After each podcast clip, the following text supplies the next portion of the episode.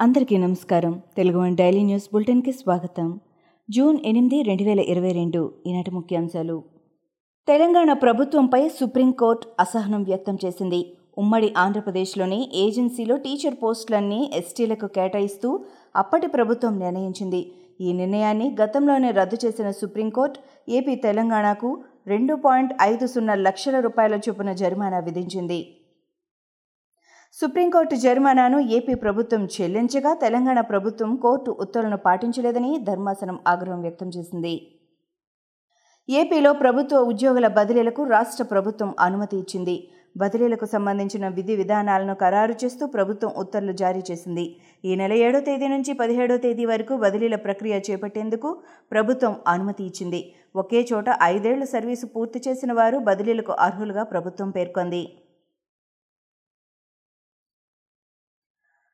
పురపాలక పంచాయతీరాజ్ శాఖల్లో మరో పద్నాలుగు వందల ముప్పై మూడు ఉద్యోగాల నియామకానికి తెలంగాణ ప్రభుత్వం అనుమతించింది. ఈ మేరకు ఆర్థిక శాఖ ఉత్తర్వులు జారీ చేసింది. పబ్లిక్ సర్వీస్ కమిషన్ ద్వారా ఈ పోస్టులు భర్తీ చేయనున్నారు. తెలంగాణలో రోజురోజుకు నేరాలు పెరిగిపోతున్నాయని కాంగ్రెస్ సీనియర్ నేత కేంద్ర మాజీ మంత్రి రేణుకా చౌదరి ఆందోళన వ్యక్తం చేశారు. మహిళలు పసిపిల్లలు కూడా సురక్షితంగా లేరని ఆమె ఆవేదన వ్యక్తం చేశారు. జూబ్లీ హిల్స్ రేప్ ఘటనలో వీడియో బయటపెట్టిన బీజేపీ ఎమ్మెల్యే రఘునందన్ రావు కూడా నేరస్తుడేనని అన్నారు.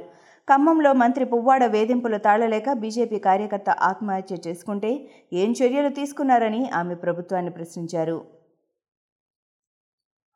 కక్ష సాధింపు చర్యలో భాగంగానే తనపై కేసు నమోదు చేశారని బీజేపీ ఎమ్మెల్యే రఘునందన్ రావు ఆరోపించారు. జూబ్లీహిల్స్ రేప్ ఘటనపై నిర్వహించిన మీడియా సమావేశంలో బాలిక పేరు ఫోటో ఊరు పేర్లను తాను చెప్పలేదని గుర్తు చేశారు. తనపై కేసు విషయంలో పోలీసుల యాక్షన్ బట్టే తన రియాక్షన్ ఉంటుందని రఘునందన్ వ్యాఖ్యానించారు. ఏపీలో నిన్న విడుదలైన పదో తరగతి ఫలితాలు చూసి చాలామంది పిల్లలు బాధపడుతున్నారని టీడీపీ సీనియర్ నేత ధూళిపాళ నరేంద్ర తెలిపారు. ఫలితాల కారణంగా విద్యార్థులు ఆత్మహత్యలకు పాల్పడ్డారని దీనికి ప్రభుత్వం బాధ్యత వహించాలని డిమాండ్ చేశారు. వైసీపీ ప్రభుత్వం విద్యా వ్యవస్థను నాశనం చేసిందని ఆయన ఆరోపించారు.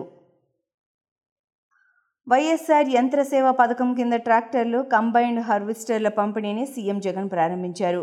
గుంటూరులో నిర్వహించిన ఈ కార్యక్రమంలో ఆయన జెండా ఊపి వాటిని ప్రారంభించారు. అనంతరం ఆయనే స్వయంగా ట్రాక్టర్ నడిపారు. కాంగ్రెస్ సీనియర్ నేత రాహుల్ గాంధీ పంజాబ్లోని మాన్సా జిల్లాకు చేరుకొని హత్యకు గురైన ప్రముఖ గాయకుడు సిద్ధు మూసేవాలా కుటుంబాన్ని పరామర్శించారు. ఆ కుటుంబానికి ఆయన ప్రగాఢ సానుభూతి తెలిపారు. సిద్ధు తండ్రి లాల్ కౌర్ సింగ్ రాహుల్ను చూడగానే ఆయన హత్తుకొని కన్నీరు మున్నీరయ్యారు.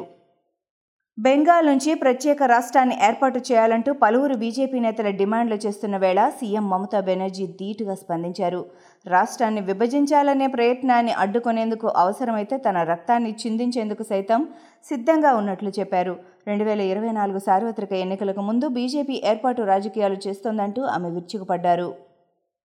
ఇంధన దిగుమతుల కోసం దాదాపు మూడు పాయింట్ మూడు బిలియన్ డాలర్లతో సహా పౌరుల ప్రాథమిక అవసరాలు తీర్చేందుకు శ్రీలంక ప్రభుత్వానికి వచ్చే ఆరు నెలల్లో కనీసం ఐదు మిలియన్ డాలర్లు అవసరమవుతాయని ఆ దేశ ప్రధాని రణిల్ విక్రమ్ సింగే పార్లమెంటుకు తెలిపారు. ఆర్థిక స్థిరత్వాన్ని నెలకొల్పడం మాత్రమే సరిపోదని మొత్తం ఆర్థిక వ్యవస్థను పునర్నిర్మించాల్సి ఉందని వ్యాఖ్యానించారు.